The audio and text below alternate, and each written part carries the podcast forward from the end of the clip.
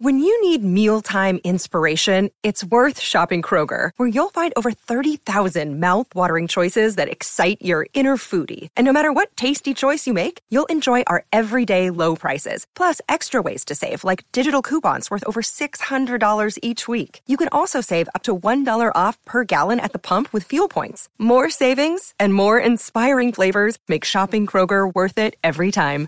Kroger, fresh for everyone. Fuel restrictions apply.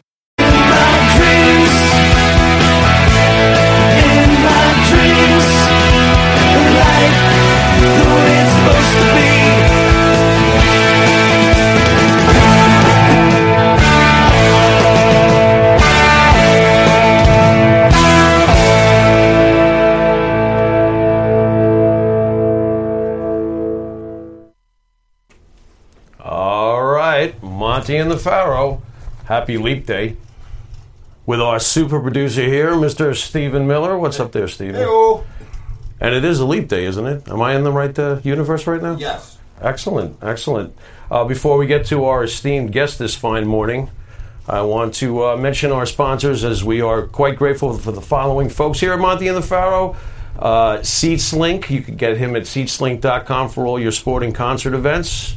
APB Security at apb.com. Jeff Quest for your graphic designer needs.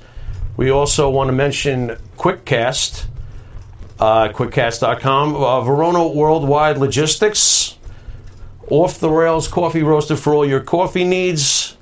Our buddy over in uh, out east, uh, Dumpster Rental of Long Island, of course, and uh, finally, uh, not last, certainly not least, of course, Realty Photo Express. Ladies and gentlemen, we are once again very lucky to uh, add another fine, fine legend to our resume this morning. I would like to introduce our very esteemed guest next to me to my left. Uh, born Terry Scott Szopinski, March 28th, 1962. Oh, got a birthday coming up, huh? Yeah, I do. Nice. Uh, born out in, uh, if I'm not seeing this right, sorry folks, but as usual, the Pharaoh does not have his glasses. Pompano Beach, Florida, if I'm saying that right. What was that, Pompano? Pompano. Ah, thank you, Eric. As usual, Eric, making sure I'm standing up straight as I fall down. Uh, I'm also born in Florida, by the way, so I guess Florida's ha- got it half right. No, actually, Uh, I wasn't born in Florida. I was actually born in Madison, Wisconsin. Why is this thing lying to me? That's not right. Where were you born? Madison, Wisconsin? Oh, nice. Okay, so what's with the Florida connection here? Is there a Florida connection, or Uh, that's somebody pretty much- invaded your Wikipedia page? No, I uh, I just kind of moved down there to stay a little warmer these days. Okay, okay. Build folks at uh, six foot five, three twenty three. That's kind of light. I was Really? actually about between 330 and 340 at my biggest. Man, oh man. Alrighty. Uh, the one major belt I would like to mention was he is uh, one third of the former NWA uh, six man uh, tag team champions with the great Ivan Koloff and, of course, his partner, the Barbarian. Folks, you know him from the NWA, you know him from the WWF days. Ladies and gentlemen, one half of the powers of pain. This is the Warlord. Morning, everybody. Thanks for having us uh, here uh, today, my fine friend. I, first thing I want to ask you is, is uh, where does it start for you? Are you a fan of wrestling growing up? I actually watched the old AWA when I lived in Minnesota, and uh, used to have Billy Robinson, Nick Bockwinkel. I watched him, um, a whole bunch of those guys back then, and uh, it just interests me a lot. Plus, I amateur wrestled when I was young. I was actually a four-time uh, national AAU champion when I was young. Okay. Uh, who was your favorite, personal favorite in AW? How old were you when you first tuned in? Uh, probably about nine, ten years old. Okay. Who was it that gra- you gravitated to right away? Did you did you prefer the bad guys or the good guys? Uh, good guys. I actually liked uh, Billy Robinson a lot back Billy then. Billy Robinson. And I actually liked uh, Greg Gagne. Greg um, Gagne. and So when- you when- wanted to choke Bockwinkel. Yeah, and when uh, Verne Gagne would come out too. Okay, okay. Anybody you patterned yourself after as you started to get into the thoughts of being? Well, how about the conversion from amateur to professional? Did you start thinking about that? Like, who do I want to pattern myself after in the ring? Not when I was that young yet. Not yet. Not yet. Not yet. Okay. So, how do you break into the biz after the uh, success being an amateur wrestler? How's that happen? It was actually uh, just got done uh, college and uh, trained at a gym in Minnesota, and that's where uh, Animal and uh, Hawk of the Road Warriors used to train. And it was actually Animal that came up to me and talked to me. Said, "Brother, you're big man. You should get in our business. You should get into wrestling." So, there was a connection right away with that team that you always were compared to inevitably. Do you find that ironic? Yeah, a little bit in that. Uh, Okay. You know, like I said, for them, it's kind of neat following the biggest and the greatest tag team of all time, which is the Road Warriors. Right, right. How do you come up with the name the Warlord? Animal. we were sitting around a gym. He said, "Man, we need a name." We just started cracking up names, and it came down, and Warlord sounded great. So he basically suggested you get into the biz, or did you, you know, push a little bit to get into the biz? You know, I thought about it, but I really, you know, I wasn't going forward with it, and Animal's really the one that pushed me into it. Okay. Thoughts on Dusty Rhodes? I love Dusty. I mean, the guy, the guy was. in- I mean, listen, for a guy that wasn't a great-looking guy, didn't have a great body or anything else, he had probably the best charisma there ever was in the business. He was a working man's man. He knew how to get the people behind him, and he's the best there ever was at doing that. He's the one who basically helps get you going in the beginning. Yeah, he gave me the start. Uh, Animal actually brought down some pictures. Man, they were god awful pictures. and um, Dusty looked at him, and Dusty said, "I like it. I want you to bring him down." And I got a call from Animal, and a week later, I'm heading down to Charlotte, North Carolina, an old beat up Sunbird. What was it like for you when you first got into the locker room? Was it, was it an easy transition? Were people difficult towards you? Did you have it? You're, you're a pretty big guy. Was it a little bit easier, do you think, or, or did people bust your balls when you were first coming in? Not really. The guys, the guys are pretty cool about everything and that stuff. Um, you even the older guys, even though they're thinking that you could take their job, but you know, it was. Um, I want to say they put a little scare into you by just saying, "Hey, kid, don't worry about it. If you make a mistake out there, you got 2,500 people watching 10. You got all those millions at home, so don't worry about it." By that time, you're going to the bathroom about 10 times before you even go into your match. How, what was your biggest crowd as an amateur in front of? Um, amateur uh, amateur was i mean you had so many different matches going on and there's matches and all these different mats going on everywhere Okay. but i mean i'm talking nationals where you got you know thousands of people in the stands watching So you did have that experience before you got to the pros of at least wrestling in front of a large crowd. I know it's a different form of competition, but so you had yeah was the same thing as also you know when i played football in college and all that you know Okay, of Um, course, of front of big course, crowds. of course, of course. Thoughts on when you first come across Ivan Koloff? Oh, Ivan was a machine. Ivan was incredible. He he helped me so much and showed me so much of the business in that. Um, I mean, you put him out there. I could go. You could do a match for an hour. I could. Ivan could still at his age, at that time, could go an hour match and not even hardly breathe. He was incredible. Do you feel that he should have been put in the Hall of Fame? Of course, Ivan should have been in the Hall of Fame. How, what is, what is your the Hall of thoughts on the WWE Hall of Fame since there's not even a physical building? It's you know it, it's nice having Hall of Fame to appreciate the guys, but it, it, the problem is it's not like football or baseball where it's actually just the people from the sport. I mean, you got like Mike Tyson, which uh, you know, Mike Tyson's a great person, Okay. and you got some comedians, which you know they only put on tights one time and go out there. And here's other guys going out there. They're giving their hearts, their souls, their blood, their sweat, their entire lives to to make the business the best there is. and they're not even in the Hall of Fame. You feel like the bar's been lowered when you see certain guys getting in? Because there are certain guys getting in that look, everyone's going to scratch their head from time to time on a certain selection. Do you do you feel like they're lowering the bar and, and ignoring guys? Look, ignoring guys like Koloff is clearly ignoring the top tier. Well, look at a couple other guys. Look at uh, look at Demolition. Oh my God! Don't get They, me started. they should have been okay. Look at British Bulldog, Davy Boy Smith, that I wrestled so much. Right. I mean, there's a guy that should have been in the first the first day. Right. And that. I mean, th- there's there's a bunch out there and that stuff that deserve it so so much. You know. Strangely And- enough, it still seems like it's it, it's valid even without the physical building. Is that wrong for me to think, or do I mean it's it's valid, but it's it's tainted. It's tainted. Okay, fair enough. Fair enough. How about Paul Jones? Because at the time that you were with Koloff, I do believe Paul Jones was, was also involved with you. Uh, thoughts on Paul Jones, who I think has gone under the radar somewhat in the sands of time. Any thoughts on Paul Jones? No, Paul Jones. Paul Jones was a great person too, and that's a nice. Uh, he was a great talker. He knew his uh, he knew his persona very well in that, and uh, you know he, he helped Barb me a lot by uh, when we got started in that behind the scenes and all that. Did you suspect that you were ultimately headed for tag team uh, action when you were breaking in, or were you thinking individual? You know, I really didn't think about it at the time. I was just trying to get down my my uh, persona, my character, and it just happened one day that uh, Barb, Barbarian and me came together, and we just hit it off beautiful. How did you meet? Um, NWA. Um, Okay. We had actually wrestled each other a couple times. they were pretty brutal matches. I was agreeing, I, I uh, kind of Who was the good guy? Uh, actually, actually, it was me. But I was, I was, I was a Oh, stiffy. you're so lovable. Yeah, I was a been it. stiffy at that time. Okay. But uh, Okay. we actually we actually got together and um, just our the way we were, our look went together, our uh, the way we worked went together, and um, we just hit it off really well. Nice. So, how quickly do you wind up becoming a tag team after you meet?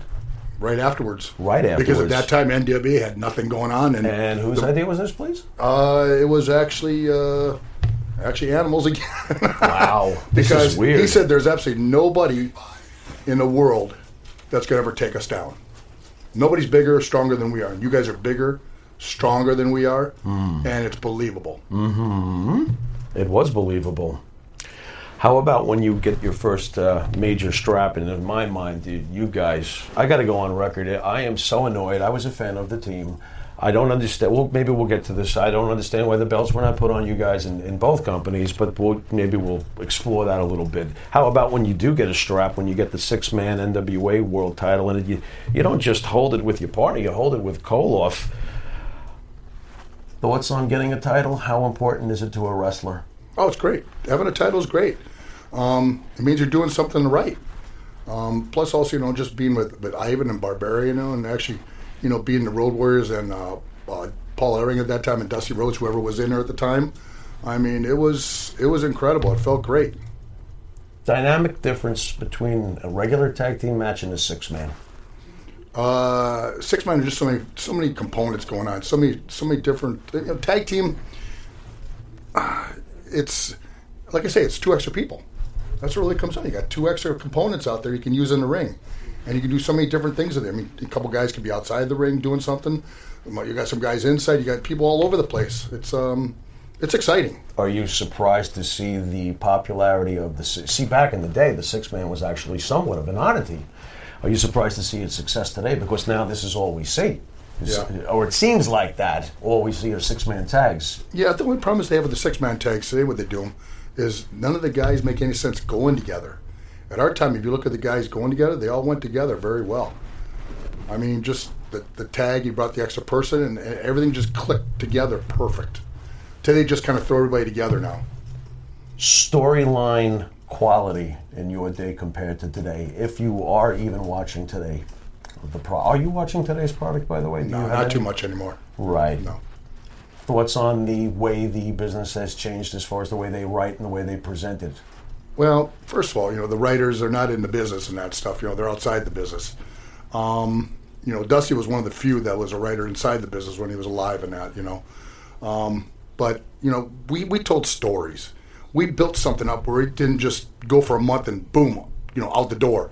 We built something up for three months, six months, almost a year sometimes, where you just developed that storyline. So when it punched out at the end, it meant something you know, today, you know, I, a lot of times, you know, I've watched it a couple times. You can't tell who's even the babyface or the heel anymore because everybody's trying to outdo each other in the biggest move out there. And how many DDTs can you have in a match?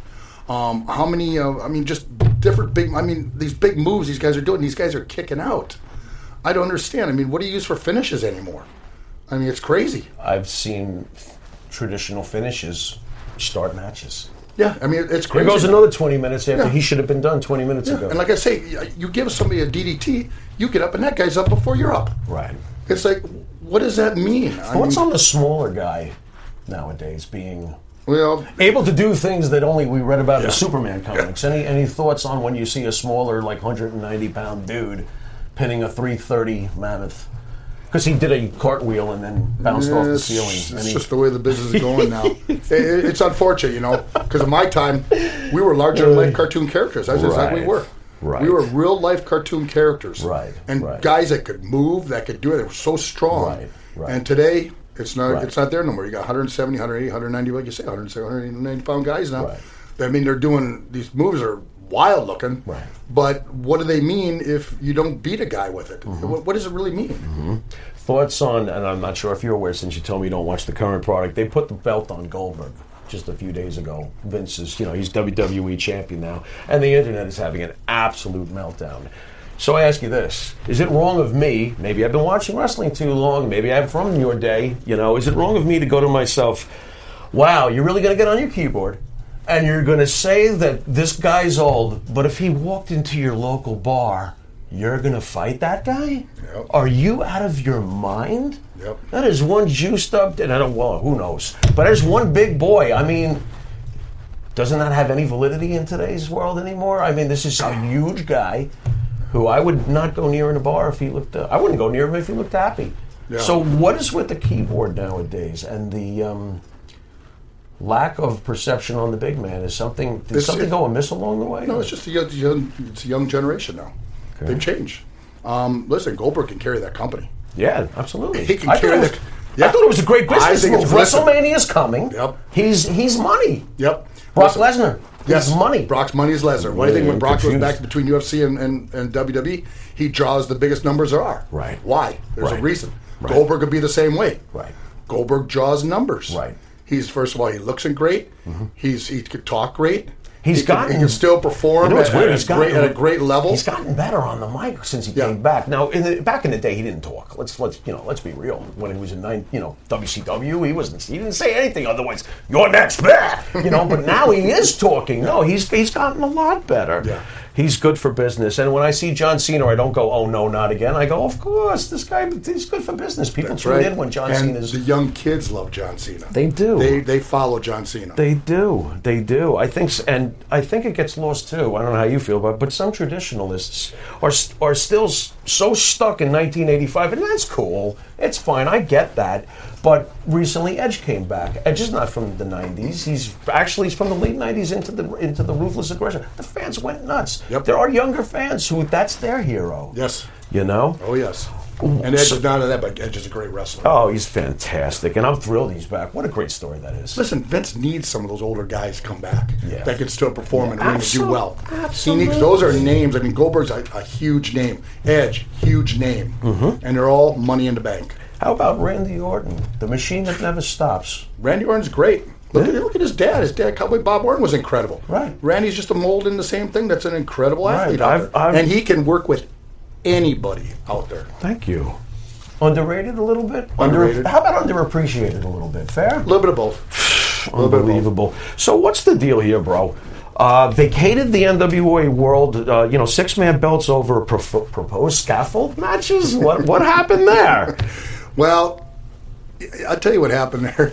The the whole thing behind that is at that time we were getting ready to do those scaffold matches. And we already knew we were going to be the ones falling off that scaffold. Hey, Road Warriors ain't going to fall off that from 30 feet up. We're going to get hurt sometime sooner or later. It's going to happen. Well, I'm not doing that. we got a Barbarian got a call from Grizzly Adams, which was Jake the Snake's dad at Okay. that time, at his house, and he called me up on a Thursday and we were off that Friday, but Saturday we had to be in Baltimore. He calls me up that Thursday, said, and this way Barb talks, goes, we have a, I got a call tonight from Grizzly Adams, WWF. They want us to fly us up tomorrow morning to uh, uh, Atlanta from Charlotte. Uh, okay, well, let's go. Let's let's fine. So we take off the next morning. The plane tickets are at the airport. Get there, get to Atlanta, limo waiting. Go ahead, take us to a big hotel by the airport. Go upstairs, have a key there, open up the door. Inside the room sitting Pat Patterson, Hulk Hogan, and Vince McMahon. Oh, holy trifecta. Yeah, yeah. So we sit down. They go through this whole spiel. Now Barb didn't talk much at that time. So Barb goes at the end. They go, "What are you thinking?" Barb Barb looks at him and goes, "When do we start?" I'm like, I'm looking at Barb. When do we start? "Well, We want you to start Monday. This is a Friday now, Wow. and they want us to start on a Monday. So I'm like, "Mm, "Okay, Barb, that's what you want to do." So we have to go back to Charlotte now because we have to fly to Baltimore the next day. And this this is funny what happens here. We get to Baltimore. We're doing a six man for our belts that night. So we go out there, and Animal was still hurt at that time, supposedly. Okay. Okay. Because he he cracked his eye socket is what had happened. Um, stupid move I did that done a million times. I guess just our size, it was just too much for that move, and my shoulder blade went into his eye socket, um, broke his eye socket. So we're going to Baltimore. We get there, and uh, we get out to the ring with Ivan, and out comes uh, uh, Hawk with Dusty Rhodes, and Paul was filling in for Animal. So we go through the thing, and right as we're getting ready to start, all of a sudden, the Road Warriors music comes back on. It was Barbarian and uh, Hawk getting ready to start. So we stop. I'm saying, well, come their music's coming back on? All of a sudden, here comes Animal with a hockey mask on, with this spider on hockey mask. He gets in the ring. He goes. People are not. People are going crazy. He tags Hawk to start with Barb. They circle. They're about ready to start. He stops. He rips that mask off. He had his face painted underneath that with the with the spider now. He took that mask and threw it to the crowd. We had to sit there for about 15 minutes. They were fighting for that mask. I mean, literally fighting Chaos. to get that mask. Chaos. So, get through the match. We get disqualified, but you have to get beat. So we have to sell the belts. Get to the back, and uh, that's when uh, Barb looked at Dusty and said, "Dusty, thank you," but he says, "We leave. This is our last show. We leave uh, Monday for WWF." That's how Barb did it. Was Dusty upset? His mouth kind of hit the ground a little bit. But uh, how can you be? Animal just came over. Animal says, shook our hands, said, "Guys, perfect, because you guys are going to fall off the scaffolds every night," and we knew that. We knew that. Wow. So it was it was a good move. Let's just get it. We've been talking about them, obviously. Major reason why you're sitting next to me. Thoughts on the greatest tag team in the world, the Road Warriors? Road Warriors. I mean, they're they're incredible. Listen, the guys.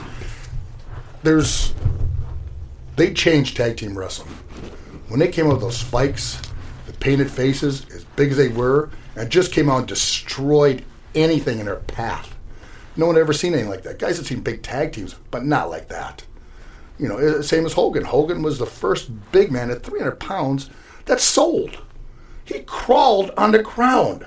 When do you see a 300 pound man built the way he's crawling on the ground and got the sympathy of the people at 300 pounds? Is Hulk Hogan the most important wrestler that's ever been in this business? Yes. Yes, I believe so. And also Ric Flair. He changed around wrestling as far as doing everything. I mean, he could talk, he had charisma. I mean, he could work just. You could put him in a match for two hours a night. He could do it two hours a night. Unfair question. Compare Hogan to Sammartino. Unfair. I know. Try. Try. They're they're two different eras. Bruno was a Bruno was a uh, as far as tradi- uh, traditional wrestler, incredible, incredible. Hogan, as far as entertainment wrestler, incredible, incredible what he did. Was there any teaching behind the scenes back in the day on character? Obviously, there was tips being given at the locker room. Yo, do it this way, do it that way. Be careful. Turn your head this way. That's obvious. Was there any uh, tips to you about your character? Pretty much they didn't they didn't care. Pretty much, we were lucky at that time because we got to go to different territories. And we got to develop our character in every single territory. Okay. So by the time you got to the WWF, you could work with any kind of character, any kind of style that there was in the ring. You didn't come out of developmental school. We learned from the same person how to talk, how to walk, how to go ahead and, and, and perform, how to do everything, you know? We got to go to territories and learn. Company philosophies, though, between NWA and WWE, and also television product approach and final product at the fan store, saw clearly different. So there had to be some sort of shock as you came into WWE, perhaps. It was it was nine day. Listen, production in WWE was great, but it was still more towards a traditional wrestling. okay. WWF was glitz and glamour. That's what it was lights, lights, the the uh, um, the the outfits the guys wore, everything. It was just it was glitz and glamour. I actually saw it for the first time when I was in college, when it came on cable TV, and I look and I said, "Wow, that is." that, they're from another world. That's unbelievable. Here I'm watching. You know, that's when I watched Jimmy Snuka back then. I was watching the British Bulldogs back then. I mean, it was just night and day between the two of them. It was like the difference back then between uh, you know when WWF was taking on the uh, WCW at the time. You know, two different worlds at the time. As a fan of Powers of Pain, I was frustrated for you, but now that I have you next to me, were you frustrated being in the shadow of the Road Warriors? I mean, Not a bit. not not, Not, a at bit all. because it's an honor being it's an honor being just you know right with them. I mean, also being the first tag team to actually put them on the ground. We were the first tag team to ever put those guys out in that bench press contest. You know, no one had ever done like that to the Road Warriors. No one even touched the Road Warriors at that time. Frustration over never getting the belts. Because again, I'm speaking as a fan. Uh, yeah, I think we deserved them at the time, but I also understand it was business. As you get older, you understand all that. Preference heel or face? At You the know, end of the day? It really doesn't matter to me. If you want to sell merchandise, be a face. Okay. okay. Okay. All right. Being a face. How about how about after after Austin kind of like turned the whole behavioral thing and and you know faces could even act like bad guys? Uh, do you think the value of a bad guy has increased over the years? I, I think so. Oh yeah. Listen, Austin, Austin at that time when when when WCW was so hot Mm. and taking all the ratings, Austin's the one that saved that company by what he did and what he did out there. Mm-hmm. I mean, doing the 316, doing all this, he saved that company. How about uh, thoughts on Baron von Raschke? Oh, Baron, like I said, I watched him in AWA too when I was in uh, Minnesota. I was a kid. Um, Baron was great. You know, very quiet man, but you know, look what he did in the ring. He didn't have to do much. He did the stomp. He put the big claw on. I mean, he didn't have to do a whole lot. But what he did, he did great. You have a Koloff aura to him by any chance? Because they both struck me so similar on camera. Very Was their similar. presence very similar in Yes, real life very to similar? That's interesting. Yes, very similar. Okay. How about your memories of Survivor Series coming to the aid of the great Mr. Fuji after uh, defeating Demolition's team? Uh, you know, of course, Demolition goes and turns heel. And out of nowhere, there you are saving uh, Mr. Fuji. the great Mr. Fuji. Yeah. Any uh, thoughts on that? Was a major, major, major moment there. You know, the funny thing about that, I mean, and that, that was again, that was great because we got to work with so awesome. many talented tag teams in in one ring and put out such a great show, and to come out of it with the uh, demolition at the end and to take Fuji. The problem is that we had is everybody thought that Fuji turned babyface with us, Mm-hmm. so. When we got done, people were cheering us and loving us as we're carrying Fuji on our shoulders, out of breath, dying, going to walking him all the way to the back on our shoulders. Right. But it took a long time to have the people turn us heels. We actually had to go out every night, and after our match, we'd have to go run to the ring and pound some babyface real bad, do something real big to start having people start realizing we're, we're heels, not babyfaces. Uh, you know, it's bizarre. I was thinking though, I give, got to give Mr. Fuji a lot of credit for all the heel heat he had built up to that point over all those years because this didn't really work. Ah, go ahead, beat his ass. He's such a bad guy anyway. Get a load of this. You got to like make up for his. Look uh, what we had, man. Don Muraco for a long time. Yeah. He was in that tag for a long time. Yeah, yeah, Um, you know, he had demolition for a long time. I mean, he always, and he was very good at what he did. I'm, I'm from the days of Fuji and Saito. Yeah. Fuji Fuji was a very, very smart man in this business. If he liked it, he loved it. If he didn't, Was he as was he as wacky as I've heard? I mean, did he, when he when he took a rib out on somebody, was it as legendary as I've heard? He was yeah, pretty. Uh, it was. So he had his haters then, obviously. Oh, but listen, let's say like I say, Fuji's mean. If Fuji liked, if, if Okay. Fuji liked you, he loved you. Okay. If he didn't, hide. Right. That's basically the way it was. Right. Because if he'd find you, something's going to happen. Right, right. Thoughts on my my personal, no offense, my, my personal favorite all time tag team is Demolition. Thoughts on Demolition? Great tag team. Two of them went together great. Uh, Why are they not in the hall with the? Is that because of the lawsuit? Or, It's uh, yeah. I, we Hold were, on a second. Did you some? Were you involved with that? Yeah. you were involved we with were. that. Okay. Listen, okay. a lot of the guys are a lot of pain. Right. A lot of guys. I mean, even like me, man, I get a lot of headaches all the time and You that do. stuff. You know. Okay. Um, You know, and and the other guys a lot. Some of their guys are a lot worse than I am. A lot worse. Where does where does Vince McMahon stand in your mind as far as accountability towards the um, the guys who've put in years and years to this business who are obviously suffering now? You know, this, Does does he owe them something? this, And- is what I say all the time. You know, I, I have no animosity towards Vince whatsoever. None. Okay. Okay. He helped me not, not take my my persona from a national level up to mm-hmm. an international level. Mm-hmm. He gave me, you know, I mean, he gave me a lot of merchandise. You know, I mean, I got my action. I got a ton of action figures. I got all this stuff, which I really appreciate. Was it hard for you when you made the decision to be involved in the lawsuit against Yeah, him? I mean, it was hard. Of course So there was a lot of soul searching. Yes, it's a big decision that stuff. Mm-hmm. Yes, Is Vince McMahon a bad person? From what you know, You from know- what you've seen. this is what I say to people: Vince is a businessman, and that's plain and simple. He's a straight up businessman, and he's going to make every everything through business. That's what he's going to do. Like I, I, I say this, you know, so many guys in business hate him. I've never hated Vince, never, never will. Mm-hmm.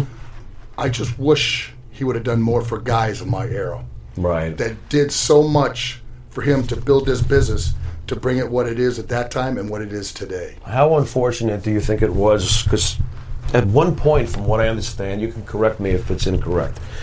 What about I understand Jesse Ventura had almost gotten something started where there was going to be a union, and, and Hogan supposedly squashed it or something like that. How uh, how important do you think that moment was as far as the fate of you know so many wrestlers in the future? And do you wish there had been a union? And do you think there ever could be a union? There'll never be. You know, Vince will never let it happen. Just like the UFC, Dana White will never let it happen. There it is. It's the same thing. It'll never happen. There Vince gets one word of anybody doing it, they're gone the next day. He did it to uh, Brian Blair at the time. Brian had talked to Gene Upshaw and all them stuff in the union, and talked to the NFL union. And uh, next day, boom, they're gone. Vince So, gone. so at the end of the day, the only thing that could probably ever really happen that would make it happen is government intervention. government intervention, just like just like with all the guys that died before 40 years old. Right. They stepped in and said, "Hey, what's happened to all these guys dying before 40?" All of a sudden, there's a health and wellness program Right. overnight. Right. Why did Vince never pull the trigger on you guys with the belts, please? Any idea? I really don't have a clue. Was it ever discussed to you, like, hey, you guys are in line for the belts? Did you ever get the illusion that you were going to get the belts? Because look, as a fan, this is BS. Yeah, no, they Okay. talked to it. They talked to it, I but you know, it's like I say, you know, at that time, man, I really didn't understand the whole business yet. I understand a lot better now. Mm-hmm. At that time, I really didn't. And it was just a lot of things behind the scenes. Mm-hmm. A lot of them. Okay. Why were you guys split up? Really don't know to this day. What? No. How the- just- what- what do you- I, the, the biggest thing I heard is that one was going to work with Hogan, and the other one's work with, with uh, Ultimate Warrior. That's what I had heard. Okay. and that really never materialized. I did some shows with Hogan, which they were great. Man, we sold the places out, you know, and I only did a couple interviews for it, and boom, the places were sold, you know, and How easy was it working with Hogan in the ring?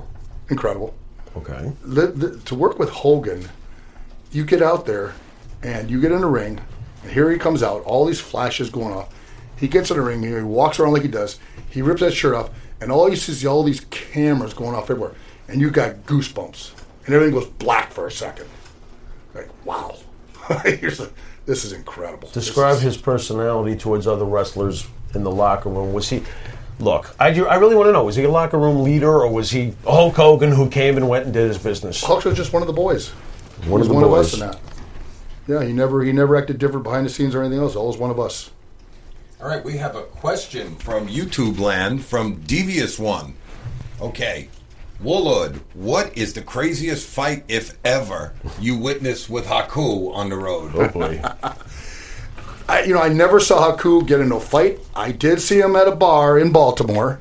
I was there that night with Tonga Kid, and he was normal. He'd been drinking just a little bit, not too much. And I looked at him. I said, "I said, Haku, how are you doing?" I said, "I'm doing good, brother." All of a sudden, a couple seconds later, I see him. This place was jam packed.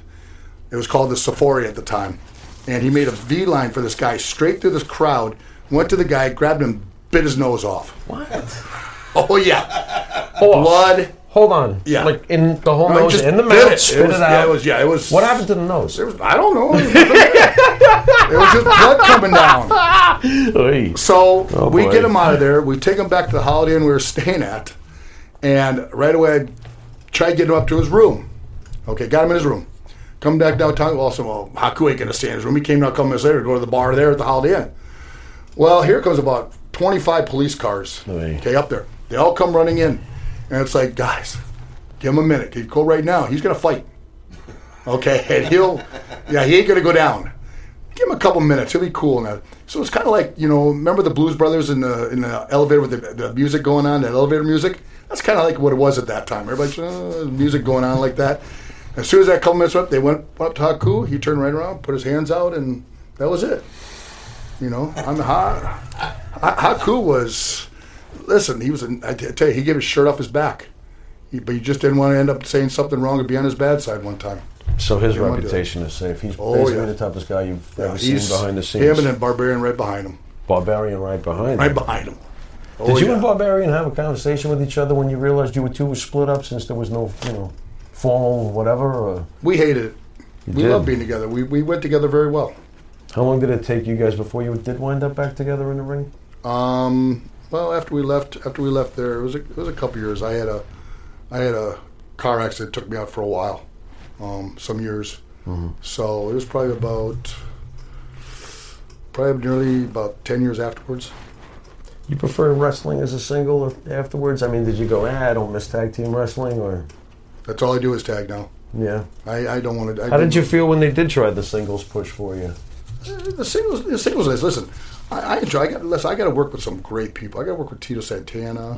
I work with Jimmy Superfly Snuka. I mean, that was one of my idols when I was when I was uh, in college and that stuff. You know, um, of course, you know I got to work with uh, Bret Hitman Hart. Which, if you can't work with Bret, you deserve to be in the business.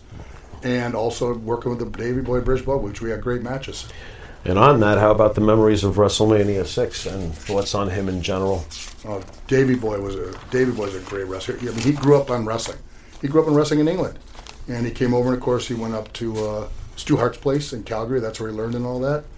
Um, he did his thing, and then also he got that big shot in the uh, WWF at the time. Davy Boy was Davy Boy could wrestle. Davy was I mean, a 285 pound guy that could move like he did, and everything he could do was he was incredible.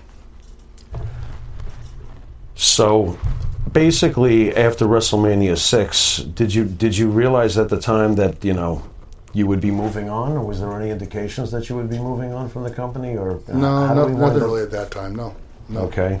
So how do we? Wh- where do we go to next after Vince? I mean, what are your thought process, or is it an accident that, that the accident you had derailed you, or No, it just um, I went, you know, just after I was done there, I took a little time off. I needed it because you know for all those years you're traveling every single day. People don't realize, you know, we're doing 320 shows a year. We were on a jet to some different city every single day of our lives. right? I mean, you just become a robot. Right. And I just wanted to get away from being a robot for a while and just get my life back together and get my thoughts and my mind back together. Um, so I took some time off. And I went on, did start doing some uh, single stuff again. Um, just some singles on, you know, for independence and that stuff, you know, for a while. Um, but um, yeah, just I just kind of moved on.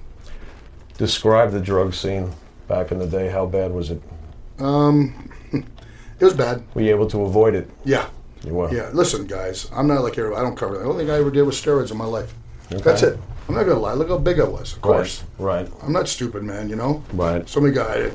anybody can see. They can look at somebody. You can tell somebody is or not. You can How tell. how bad were the side effects of steroids for you? I never had any problems. Okay. I never had any problems at all. Okay. But you know, I'm not taking mega doses like you know, like some people do in that, and I'm also not mixing things. I mean, you can't take steroids, then you take, uh, you know, you're, you're taking you know 20 Percocets a day, you're drinking, you're taking stuff to take you down at night to make you rest. Your heart is up and down the entire time. What was your busiest work schedule like when you were at the height of your career? How many days a week were you working? How many matches a week were you working? Well, I can give you one of my schedules over this few days here. I lived in Minneapolis. I flew to Washington, D.C. for an afternoon show on a Saturday at the Cap Center. Did a show there. Had to go right back to the airport and catch a flight to Boston, do the Boston Garden that night.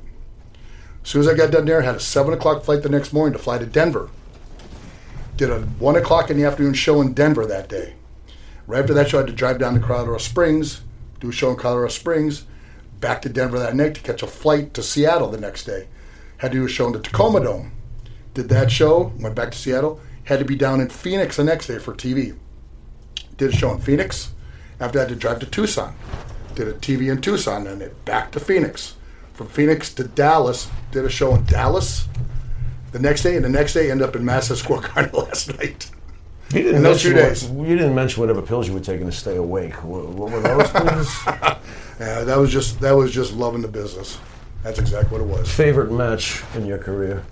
Um, as far as uh, singles, um, Davy Boy. Davy Boy and me clicked. That We was clicked. it for you. That's Yeah. the, that's the pinnacle. Yeah, we clicked.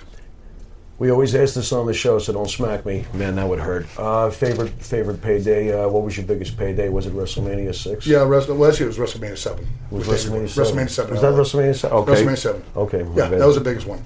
How much? Davey Boy. That's what we asked. Um, if I remember, I think it was 25. 25. wow. Okay. We, we have another question. Well, we have two actually. One uh, from Big Bubba, who was asking about the steroid trial and your testimony. Uh, yeah, I was the second one on the stand in that. Um, you know, like I told him, I, I told everybody, you know, everybody did steroids at that time. The biggest thing I always said, though, and I said it, I said, Vince is a promoter. Of course, he loved you if you were bigger and if he did something, whatever. But he never made you or forced you or told you you didn't have a job if you didn't do it. He had nothing to do with that. So everything was on what we decided to do and what we did. The second one is from MAGA 2020, who asked, "Is there anything that they ever asked you to do in ring that you refused to do?" Uh, yeah. Besides scaffolds, yeah. we already No, got uh, that one. I think it was one time. I think it was one time uh, cutting my head. Which no, I got to live with this face. I don't want my ears touched. I don't want my nose touched. I don't want my forehead touched. I got to live with this the rest of my life. Thoughts on? Uh, you got another one No, for me, brother? good. Excellent, thank you, and thanks to the audience for the questions. Uh, thoughts on when Mick Foley was thrown off the cage, forever changing, forever changing the business because what you just described, the, the not wanting to blade yourself. I got to look in the fa- my face in the mirror every day. Foley obliterates that bar, and now you have kids and backyard wrestling starts. Any thoughts on when you know that all went down, and thoughts on Foley? Was that the, was that the one in uh, New Hell in York a City, Madison Cell, Square Garden? where here uh, Undertaker threw him off the top. Was that the one in table. Madison Square I- I Garden? believe, you know, where, where was that? Pittsburgh '98. Pittsburgh. that- uh, Pittsburgh it was- 98. it was some Yeah. bad stuff. Listen, Mick, Mick, would- Mick, Classic, some- but- you know, listen, Mick, like I say, Mick was like Dusty. He had unbelievable charisma. He could talk. I mean, he was, and you know, he, he didn't have to wrestle a whole lot. Okay, it just wasn't his persona. That's not who he was.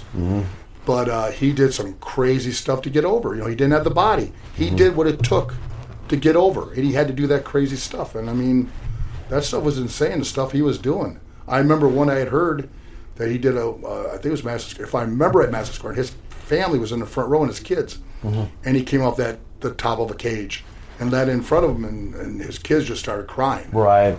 And he Right. basically said, "What I what I understand, what I understood of it." He said, "I'm done with doing that anymore." Because I saw my face of my kids afterwards, and that was it. Right. That was it. Right. So, are you a fan of uh, the direction uh, the product has gone in as far as it's it's become quite violent? I mean, it's it's common now. Well, because you know they they right now they're they're taking that new AWF right now, and look at them what they're doing. They're doing the same thing, the violence. Mm-hmm. They're doing the exact same thing. Thoughts so on MMA, UFC? I love MMA. Make I you chuckle? Seems kind of like WWE in some ways. Dana, if you look at it, Dana White has followed the same footpath that Vince has been following to a T. Mm-hmm. Everything that Vince has done, Dana White does. Would Warlord have been a cage fighter? I would have loved it at the time. Well, get a load of you. I would have loved it when I was young. Oh yeah, I would have loved Okay. it. Thoughts on Tyson Fury? Bringing boxing back. We're talking about boxing. Look at this. Yeah, I, I was surprised. I really didn't think he'd win last week. Um, but he, Mm-hmm. Really? Tyson- no, I really You didn't didn't think think he was Tyson gonna win? No, I just did. because what's Well, his that's name? good. Um, what was it? Wilder. Uh, Wilder. Wilder. You know, he's just got. He's not a huge guy, but he's got such a hard punch. I really thought he might might catch one. Mm-hmm. But Tyson Fury, listen, Tyson Fury did the right thing. He knew that Wilder is is thin, not a big guy for a heavyweight. So he put on he packed on pounds. Mm-hmm. Yeah. And he knew he could absorb punches and everything else putting on those pounds. You can absorb a lot more. Yeah. And you're going to have a lot more power behind you. So when you hit, it's going to hurt that other person a lot more. Tyson Fury, did, he did the right thing exactly to a T. He did it right. And he got it done with with Yes. flash and And substance. listen, Tyson Fury, He's real good for that he, he takes a book out of wrestling. Mm-hmm. Entertainment. Yep. He's a great entertainer. Yep. Yep. How do you feel about the E in entertainment in WWE at this point? Do you think that wrestling is almost, you know, is it is it disproportioned right now, or does Vince have this right right now? Because it seems like it's more much more entertainment than it is wrestling. So you can't even say wrestling, by the way. Don't you dare. Yeah. You know, any any thoughts on that direction? Do you think they should go back a little bit more to the wrestling again? or- They won't. They won't. It's just a direction. they won't. It's, no, it's just a, it's a direction they're moving in. Ah. It's what it is. They they feel that the people just want to be entertained, right. and that's why they teach guys. They they teach these guys to work, but they also teach them even more to talk now, even more so. Prefer TV or house show when you're wrestling, when you're performing? Um, I love I love house shows. House shows are Love great. house shows. Yeah, I love house shows. Less pressure? Tell me why. No, not, not just because less pressure or not. Somebody just enjoy the house shows. I mean, TV's you, most of the time you're just going and squashing somebody. Mm-hmm. You're just pounding them, boom, boom, boom, throwing them around like a little, like whatever, you know. And speaking of that, when you actually had to go more than a few seconds, Yeah. how, how important was was your look? You guys looked fantastic. How important was your conditioning?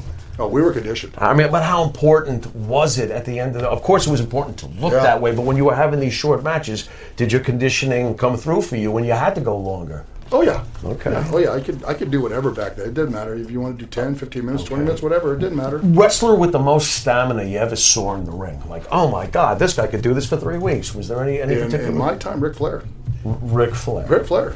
Like I say, Ric could probably. I saw him do hour matches in NWA, and he, boom, just like that. He could probably go two hours like Ivan. Same thing. Do you feel Hogan had more impact at the end of the day in the, on the business as far as dollars, bottom line dollars, than Flair? Because to me, Flair is both the un, the ultimate entertainer and the ultimate in ring wrestler. Hogan was the ultimate entertainer and a very serviceable for what he was asked to do Yes. wrestler. Yes. So is Flair the greatest or is Hogan? Hogan's the biggest name of all time. Uh, that's what I say. Always be the biggest name the of biggest, all time. you know. Yes. that's- that's Biggest money producer ever will be. I think so. Yeah. Um, Flair's on his tails. He is on his. Flair's on his tails. So where do you put Flair when you talk about The Rock and Austin? Where does Flair go when it comes to The Rock and all? Because we know that Austin is certainly the Hogan of his time period. He has to be. Yeah. And The Rock is right there, up his heels, like you like you said. So where does Flair? Where, where, where is that? Is this like the best endless debate? Basically, you can basically Yeah, do. well, listen, Flair's. Look at what The Rock did. Look at what Steve Austin. But then take a good look at Flair. Not only did he do in WWF, NWA, he did in every territory across the whole country Mm-hmm. and the world. Puerto Rico, everywhere he went, you know, he did it. He did it. I mean, one year I, I know I, I heard one schedule. He almost worked every day one year. He wasn't even home. He went, and everybody wanted to have him in their territory to do shows because he was so good. do you think was incredible. Do you think the territory days would be better now? I think it'd be great for it. I really do, because guys would learn so much more, and also we'd have all these instead of today where they come in the ring now, and they're basically all the same characters now. You'd have all these different kinds of characters come to the ring and work in all these different kinds of styles. Maybe get some heel and baby faces out there again. Thoughts on the women's revolution? This ought to be good. Um, you know, at my time, we really didn't have pretty much wrestling. uh, You know, the only one we really had was Sherri Martel, Medusa, things like that. We didn't have much in my time, but boy, they were good wrestlers. Um, you know, the women's wrestling has come a long ways, and it's also a big draw now. It's it's just like in uh, UFC. It's a huge draw. The women are at the top now in UFC. They Dana White used to laugh about it. Vince used to laugh about it, but they found out these women can draw. Can someone overtake the WWE if they fall asleep at the wheel? No. No. The Why? name. Just Why? that name recognition. When you So- see WWE, that's God. So Cody Rhodes and the boys don't stand a chance. No. No. I, listen, I love what they're doing. I love that. They, they, listen, they Interesting. Got, they got a huge backer behind them. Mm-hmm. Um, you know, they got a lot of money, everything else, and that stuff. Does it remind you of WCW? Yeah, it reminds me. Of It does, doesn't it? Yeah, Yeah, it I, I thought it was. Uh, I wasn't imagining things. But if you still fun. look at the shows, WWE still they have that. When you watch a show, it's still that glitz and glamour. Mm-hmm. AEW is good, but it doesn't have that same glitz and glamour. It also has a limited roster. Yes, So until they expand that, I'm not really sure where they're going. but they got some great wrestlers. Young Bucks, all those guys. They got some great wrestlers.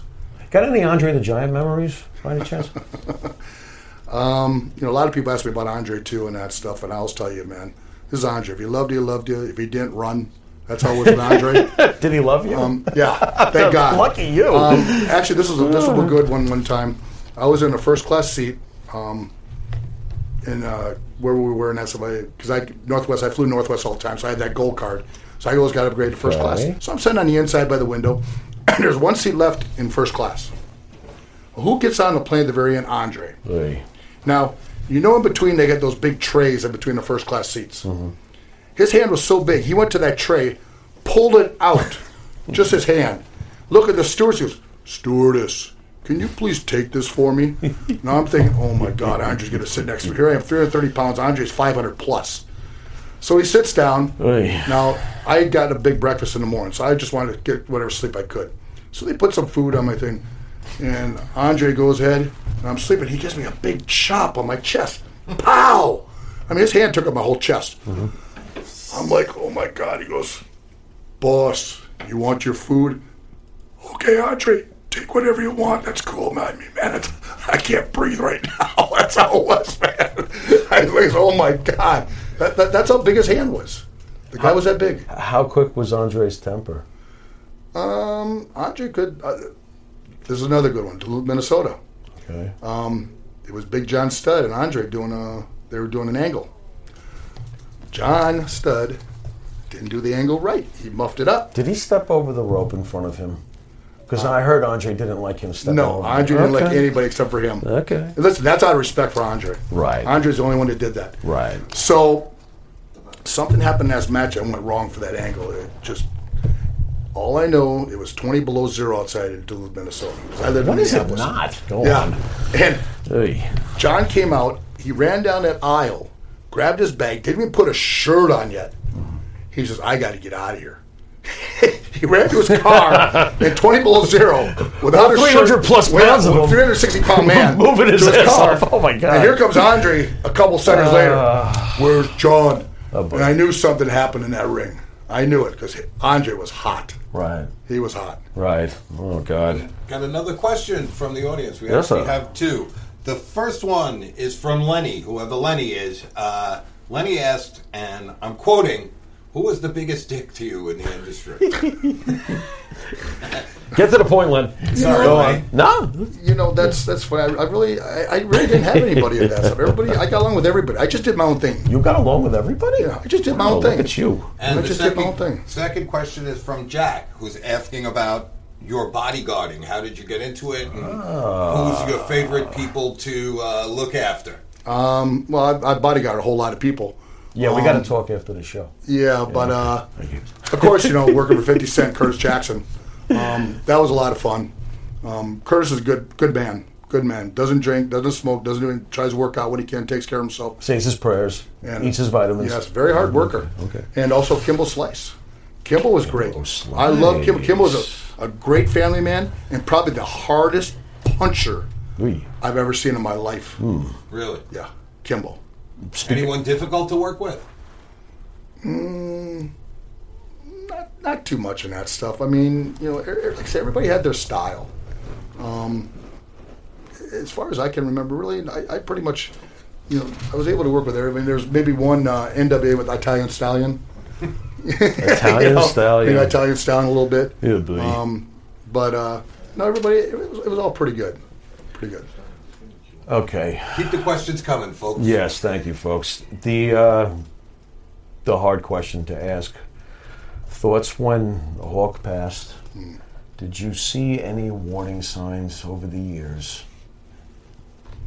Um, listen, Hawk, Hawk was a person. He was. Uh, I got him because you know we're all from Minnesota. I loved Hawk. Hawk was great, um, but he had demons. Hawk had demons, and those demons took him over a lot. Um, one time we were in, um, I believe it was Europe, and we we're on a tour, and for four shows he didn't show up. He got caught with some biker gang, took over some biker gang for a while. Um, when he got there to the show, he got to the show, went on a table, and passed out, snoring away. Was he the type you could talk to, or was he the type live and let live? It's his life, I could talk to Hawk great. right? I could talk to him great. Now there, there's a lot of uh, Hawk had animosity with other people. I know that, Right. but um, you know he was a Minnesota guy, and all of us Minnesota guys got along great. I loved Hawk. Hawk, Hawk was just one of those people, man. He would just he he was Hawk. I mean, the way he could talk, the the lines Yeah. he came out with, he just off the top of his head that he could do and that stuff. I mean, were just great. Were they your greatest influence, the Road Warriors? Yeah. It's, it's sounding that way. Yeah, Road Warriors. They were like I say, man. When I when I saw them and what they did, it was um, like I tell you, they changed tag team wrestling.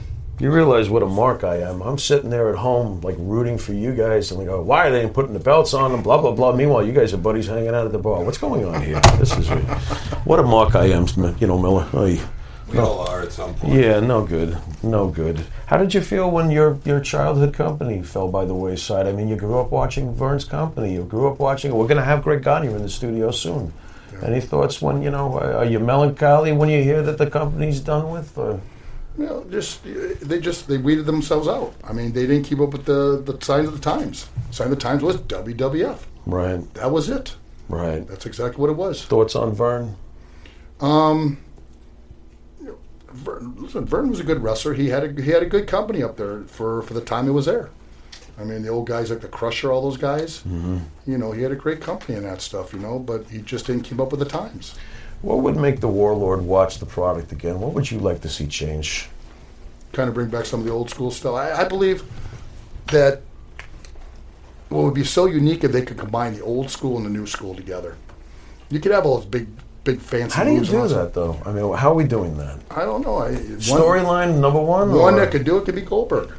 He's an old school wrestler. Mm-hmm. He could definitely bring some of that stuff and everything else, and uh, put out some of the young guys doing all these. Those What's things. what's more important, the character development, a good storyline, or a good in-ring match? Which is which is the most important factor between the two? I Or believe, all, I believe all of it. I believe you have to have a good, strong character, but you also have to have a good storyline. Mm-hmm. They both go together. Were your promos written for you back in the day? No. So you guys were going off the cuff. Yeah, Any thoughts I on the still- fact that everybody here read this? Any thoughts on the fact that that's what uh, I we're can't stand it. It's like doing. It's like being. Uh, it's like going to doing a movie part or something. You can tell the difference, can't yeah, you? When you can tell the difference. Yes. Thoughts Yes. on Roman Reigns? You must have some. Some. Um, I this is don't- who I'm talking about. Yeah. Because you could you could tell that they're. ma- I don't want him to do that. You could tell they're making him. And listen, that. Roman could talk. I think I mean, so. especially coming from uh, you know the Rock and all that stuff. Mm-hmm. And I know Roman can talk. Mm-hmm. And I wish they would let these guys talk. Let them say their what they feel and that's that's what you want. That's what the people want to hear. Mm-hmm. What comes from you, not what comes from somebody on a paper that that thinks they know your character, that they don't understand your character like you understand your character. What would be your guess if you could give me a percentage of how? What's the percentage that Vince actually does listen to the fans? Is it 80-20? Like he'll he'll hear it, but most of the time he'll go, "Eh, shut up." I mean, I almost feel like it's 80-20. Do you, think he listens at all, or is it basically yes? Nah. I Unless think- they force him like the Daniel Bryan thing far four, Yeah, I think Vince is ago. pretty much going to do just what he wants to do. so he does whatever he wants yeah, to do. he can do that. All right. Well, I want to thank you for taking your time with us today. That was Thank you, man. Freaking awesome, Appreciate ladies and gentlemen. Warlord from the Powers of Pain, and to my left we have the mighty master of promotions, the master of VSS, Eric Sims. What's up, Eric? No BS, your cult hero. It's ESS, and uh, we're back on the road once again. And this time, the Warlord. You hear him here on the Monty and the Pharaoh show. And later today, uh, two o'clock to four o'clock, we'll be at the Wrestling Universe in Queens, New York, and it's free. So show up. You get one item signed by for free by the Warlord. Show up. Come support the Wrestling Universe. And then tonight, TCW Titan Championship Wrestling. The Warlord will be there. Here's a big match tonight. Come on down support this new brand at the um, where is it at? It's in Totowa, New Jersey. so Passaic Valley Elks Lodge. That's it. I forgot my own goddamn plug. Yeah. go, Eric. Go, go. Anyway, Passaic Valley Elks Lodge. It's on Fellner Place in Totowa, New Jersey. The Warlord will be there. All of Titan Championship Wrestling stars and superstars will be there. Come out and support the brand. Six o'clock tonight. Titan Championship Wrestling. Who are you mauling tonight? Do you know, even know? He's in a, he's in a big match Who's against? Steve Monster Mac. Monster- so Monster Mac. that's a that's a huge oh, Boy. matchup. So show up and find out where these two titans collide with each other tonight. Passaic Valley Lodge, Totowa, New Jersey. I'm going to be there, and so should you. And then anything else, ESS, ESSpromotions.com for everything ESS And remember, there's no BS. with ESS. Thank you. Thank you, Eric. All right. Well, ladies and gentlemen, we're going to wrap it up now. Don't forget, you can catch Monty and the Pharaoh every Thursday night here at Village Connection Network. That's at 8.05 Thursday nights, 8.05 TBS time. We are also available on Channel 115 on your Cablevision outlets. That's on Tuesday nights from 8.30 to 9. You can also catch us on Saturday mornings, Channel 115 from 6 to 6.30. This has been The Pharaoh with the Warlord. Till next time, later.